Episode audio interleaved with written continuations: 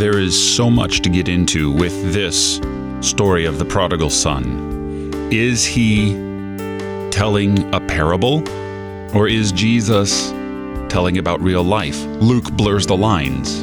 He doesn't say, I'm telling you a parable, but he just speaks truth to the people, whether or not it's a literal event or whether it represents a deeper truth.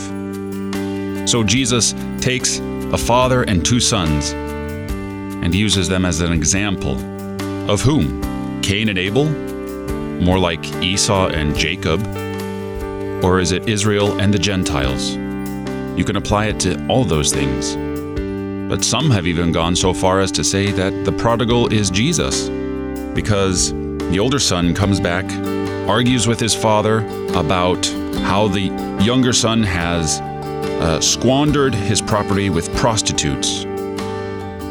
And the father says, Come on, he is he was dead and now he is alive. He was lost and now is found.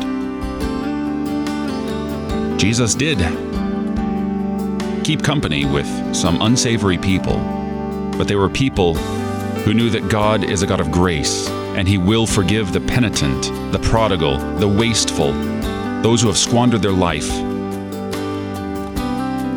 And he will do it for you also.